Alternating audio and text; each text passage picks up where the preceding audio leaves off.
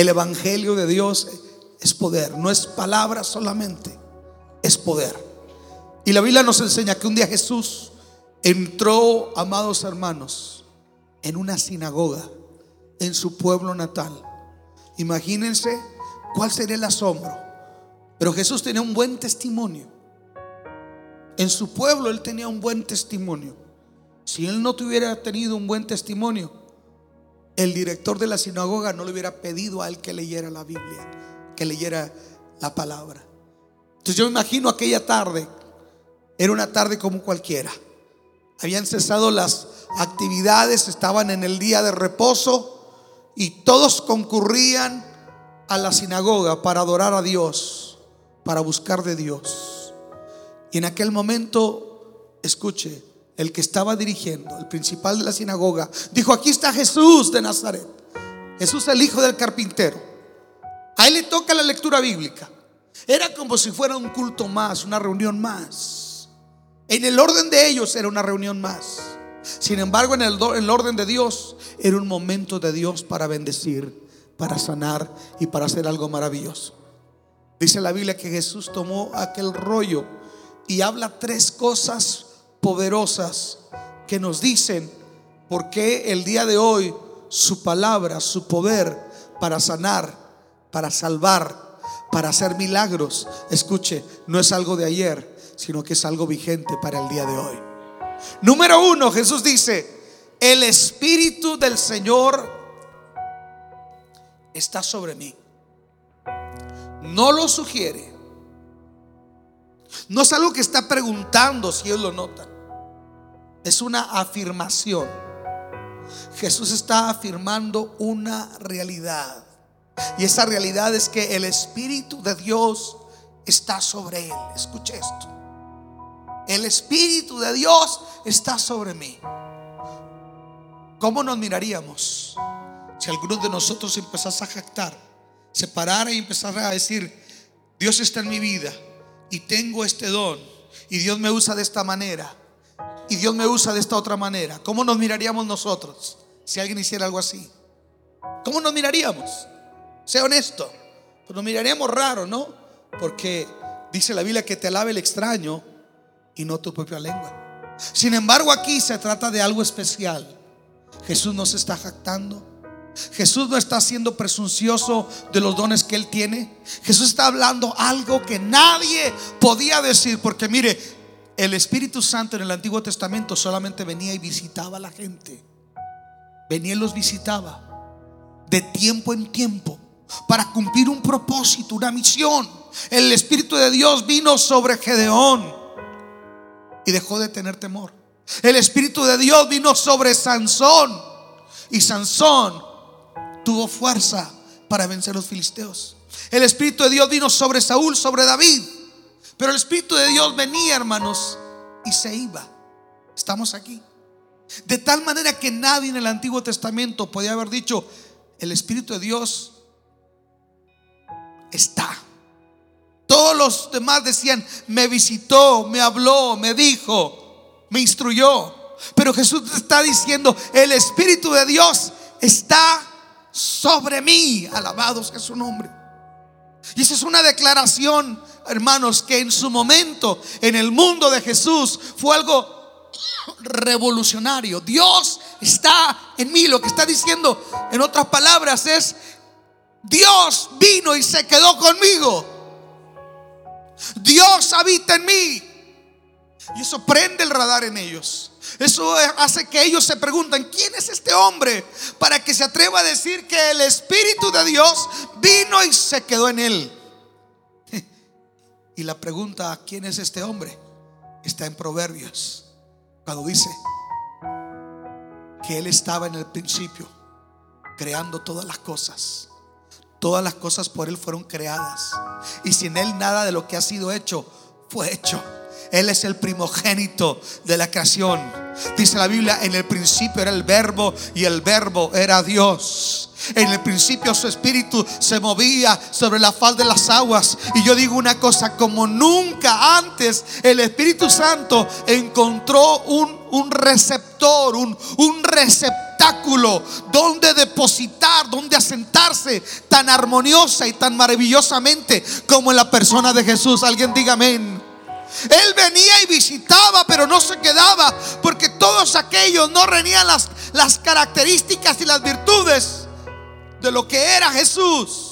David fue falso, Noé fue falso, todos los demás fallaron. Sin embargo, la Biblia dice que Jesús fue en todo tentado para sin pecado, pero sin pecado. De tal manera que cuando el Espíritu Santo viene, alabado sea Dios, a una vida santa, a una vida pura, a una vida consagrada. Cuando el Espíritu Santo encuentra un corazón limpio, déjeme le digo, Él no viene y visita, Él viene y se queda. Alguien alabe al Señor. Cuando Él encuentra un corazón limpio, Él viene y se queda y se arraiga. Dios quiera que el día de hoy encuentre corazones limpios. Yo dije, Dios quiera que el día de hoy encuentre corazones hambrientos de hacer su voluntad. Por eso dice las bienaventuranzas. Bienaventurados los de qué? Los de limpio corazón. Porque ellos verán a Dios. Ahora, si el Espíritu de Dios está sobre el Señor Jesús, no visitó, está ahí, reposa sobre él. Entonces, ahora él sube a un grado muy especial. Es un grado más alto que el de los sacerdotes más alto que el de Moisés, que les dio la ley, más alto que el de Samuel, que nunca cayó una palabra profética de él por tierra. Un grado más alto, escuche, que Daniel o que cualquier otro de los profetas. Porque ahora dice, me ha ungido. Diga conmigo, ungido. La palabra Cristo quiere decir el ungido. ¿Qué quiere decir Cristo? ¿Qué quiere decir Cristo? El ungido. Y esa palabra, el ungido, es lo máximo que se puede hablar en el lenguaje judío. Ellos saben que el ungido es Dios mismo en forma humana. Ellos saben que el ungido es el cumplimiento de una promesa que Dios les hizo de a través del mismo Adán y de la misma Eva cuando él dijo, de tu simiente, tu simiente aplastará la cabeza de la serpiente, esta te morderá en el calcañar, pero le dijo a la mujer, de tu descendencia saldrá uno que aplastará la cabeza de la serpiente. Moisés les dijo, Dios levantará profeta de uno de vosotros. Isaías y todos los profetas hablaron de que un día el Señor mismo estaría presente y su gloria sería tan poderosa que la vida de Israel nunca volvería a ser la misma. Y ahora estaba delante de ellos Jesús, el ungido, el Cristo. Escuche. Pero podría la gente cuestionar ¿Sabe que antes de Jesús vinieron muchos Cristos o falsos Cristos? Y después de Jesús vinieron más gente que decía que ellos eran el ungido, el Cristo. Pero Jesús es el Cristo y es el ungido y es el enviado por Dios. ¿Sabe por qué? Porque en Él hay virtudes, en Él hay capacidades y en Él hay señales que en nadie más en nadie más se podía mostrar. Quiero que lo vea conmigo. Si Jesús es el Cristo, dice entonces, estoy aquí para darle nuevas, buenas nuevas a los pobres. Wow. Él puede sanar los quebrantados de corazón. Él puede pregonar libertad a los cautivos. Él puede darle vista a los ciegos. Poner en libertad a los oprimidos y predicar el año agradable del Señor.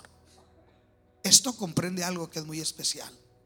Número uno, Si algo necesitaba la gente en el tiempo de Jesús, hermanos, si algo necesitaba, era escuchar buenas noticias, buenas nuevas.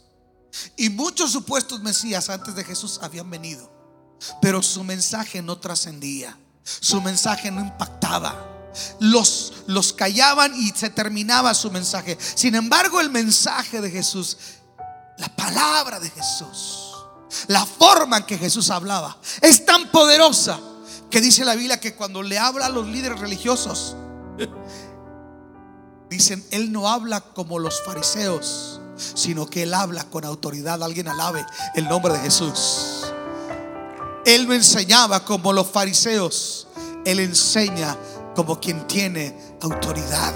Su palabra es tan poderosa que cuando la mar se encrespa y se levanta, las buenas nuevas de Jesús tienen el poder de calmar la tempestad.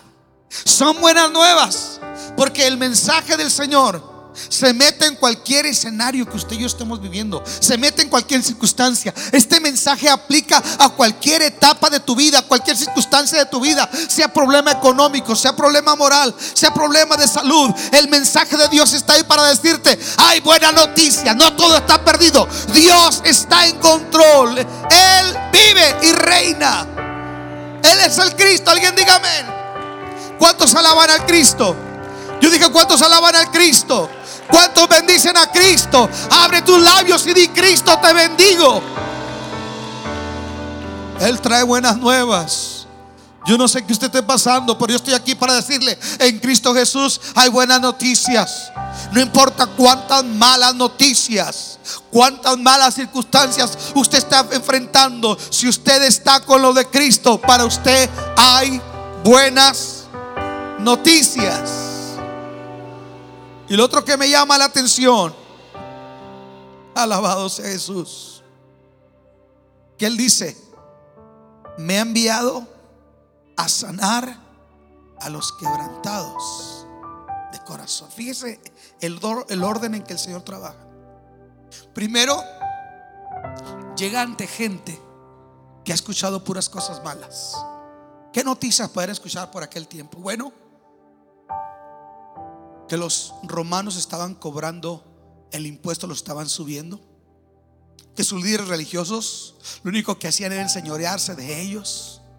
Que cada vez era más dura la opresión de los romanos. Sin embargo, aparece Jesús y sin tener un ejército puede infundir esperanza en ellos. De tal manera produce esperanza que cinco mil personas, sin contar mujeres y niños, le siguen al momento de escucharle. Qué tan poderoso es el magnetismo de Jesús en su palabra que Él tiene el poder de llegar a nuestra vida sin importar el problema que tú tengas y puede cautivar tu atención y tu pensamiento porque Él tiene el poder de atraerte alguien diga amén. De sacarte de tus problemas y enseñarte que no todo está perdido. ¿Sabe que ahora que estuve allá miré cuánta gente y los lugares que tenían que atravesar para seguirle? Caminaban horas y horas en el desierto, entre montañas, porque Él tenía algo. Yo dije, Él tenía algo. Porque si Él ofrecía esperanza, la gente quería seguirle. Y como Jesús es el Cristo, Él nos ofrece esperanza. Y cuando Él ofrece esperanza, entonces Él puede traer la principal de las sanidades. Y la principal sanidad a la que Dios quiere traer es sanar tu espíritu. Yo dije sanar tu espíritu, sanar tu alma. Él puede sanarle físicamente primero, pero si usted no realiza que necesita ser sanado en su alma, nada va a ocurrir.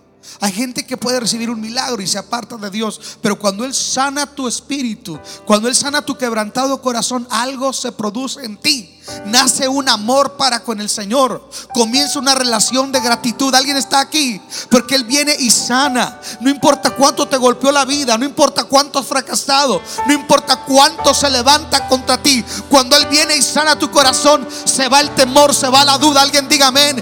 Viene la fe, viva la esperanza, viva el amor. Él sana los quebrantados de corazón. Él viene y sana. Eso quiere decir que te da dignidad. Te da dignidad. Te levanta de tu condición. te hace que vuelvas a creer, que vuelvas a soñar, te hace que vuelvas a tener dignidad, estar de pie, levantar la cabeza. Eso es lo que Dios hace cuando dice que Él sana a los quebrantados del corazón, los que la droga quebrantó, los que el fracaso quebrantó, los que la sociedad desechó, los que en el momento aparentemente no vale nada, aparece Jesús y sana los quebrantados de corazón. Y luego dice, y pregonar libertad a los cautivos. ¿Sabe?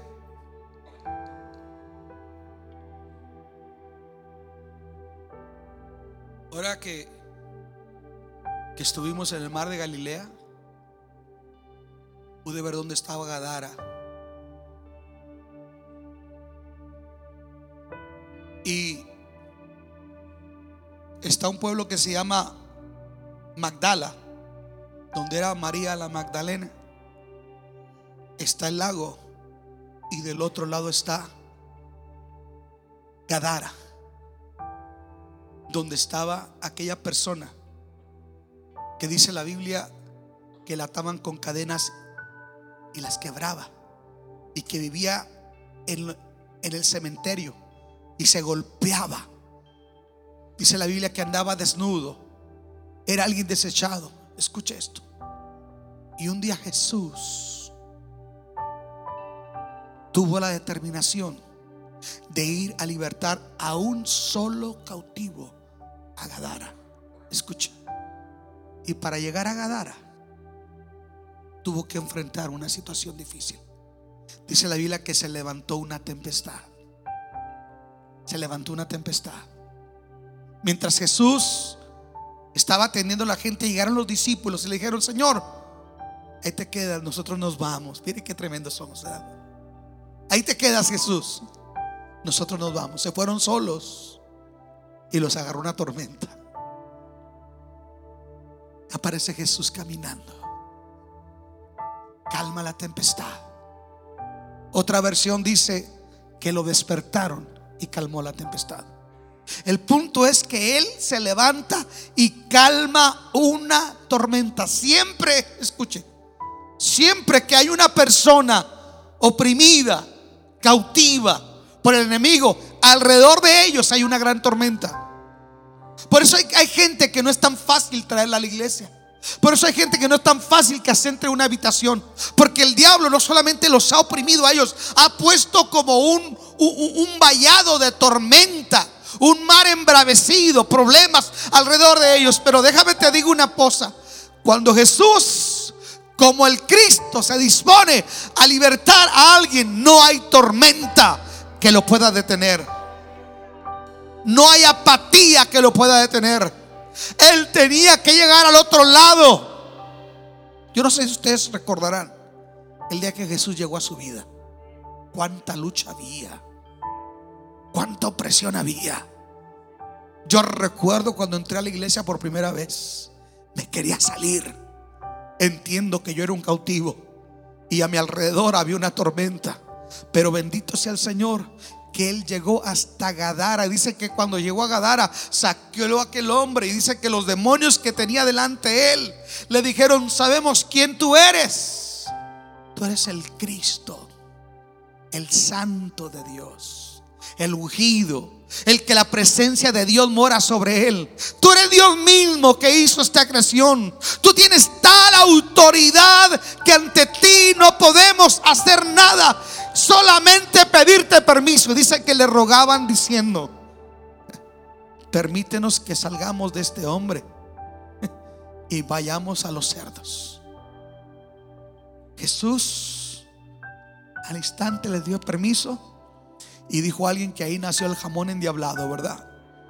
Que fueron y se metieron los cerdos, los demonios en los cerdos y se tiraron a un despeñadero. Miren qué tremendo es el diablo, ¿eh? Ni los cerdos lo aguantaron. Yo no sé cómo hay gente que quiere seguir endemoniada. Dígale al que está a tu lado, ya, ya, ya, ya suelta esos demonios. Ni los cerdos aguantaron los demonios. Sin embargo, ahí está otra señal que Jesús es el Hijo de Dios. Porque Él tiene el poder sobre las tinieblas. Él tiene el poder sobre la obra del mal. Él tiene el poder sobre lo que se haya levantado contra ti. Hoy estoy aquí para decirte, no importa lo que se haya levantado contra tu vida, Él está en control de lo que te rodea, de lo que ha venido contra ti, no importa cuánto lleva, Él tiene el poder y la autoridad para darte la victoria, hacerte libre. Y dice la Biblia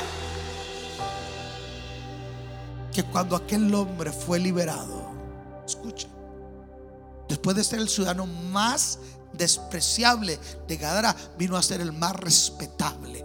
Ahora estaba vestido en su sano juicio, bañadito, rasurado, escuchando al Señor. Pero no, no estaba escuchándole como muchos de ustedes lo escuchan, nada más que vienen y se sientan y se van. No, él había recibido algo. Él había experimentado algo. Y déjeme le digo una cosa: el que ha experimentado algo de Dios, perdóneme la palabra, no puede ser un calentabancas. Yo dije, el que ha experimentado y el que ha recibido algo genuino de parte de Dios no puede conformar su vida a ser un calentabancas dentro de la iglesia. Aquel hombre le dijo, Señor, déjame, soy tu sirviente, déjame, soy tu esclavo. Donde quiera que tú vayas, yo voy a ir. Wow. Escucha. Cuando tú has recibido algo de Dios, tú quieres que otros experimenten lo que tú recibiste. Tú quieres ser parte de que las cosas sucedan. Alguien dígame. Cuando alguien ha recibido algo de Dios no puede quedarse callado. No podemos ser cristianos de la secreta. Tiene que haber una pasión, un contentamiento, una alegría. Queremos ver que otros sean liberados. Escuche, nosotros venimos todos aquí para que las vidas sean cambiadas, para que los corazones quebrantados sean sanados, para que los que están oprimidos sean libres. Somos parte de una organización celestial que se llama la Iglesia de Jesucristo, que tiene la misión de liberar a los cautivos, que fue puesta en la tierra como lámpara y luz de esta tierra y sal del mundo. Somos plantados con un propósito de gloria. Pero tal vez hace mucho que se nos olvidó lo que recibimos. Tal vez hace mucho que se te olvidó el beneficio que tú recibiste. Tal vez hace mucho que, que se te olvidó y te hiciste religioso. O algo pasó, pero hoy en día no estás haciendo nada. Jesús dice, yo he venido para liberar a los cautivos. Dios no te liberta para que te hagas un religioso o te hagas un conformista. Dios te liberta para que seas un agente de cambio en tu entorno. Alguien dígame. Por último, dice, y me ha mandado a dar vista a los ciegos y poner en libertad a los oprimidos. La manera más fácil de pensar sobre los ciegos es en Bartimeo aquel hombre que clamaba junto al camino. Es pensar aquel otro hombre que Jesús escupe y hace lodo con la saliva y se lo pone en los ojos. Es pensar aquel otro hombre que Jesús le dice, velávate al estanque de Silo. Pero yo encuentro que Jesús no solamente quiere quitar la ceguera física, Él quiere quitar la ceguera espiritual. Y la ceguera espiritual es cuando no tenemos conciencia del momento en que estamos viviendo. Es cuando oyendo no oímos y viendo no alcanzamos a ver lo que Dios quiere que nosotros veamos.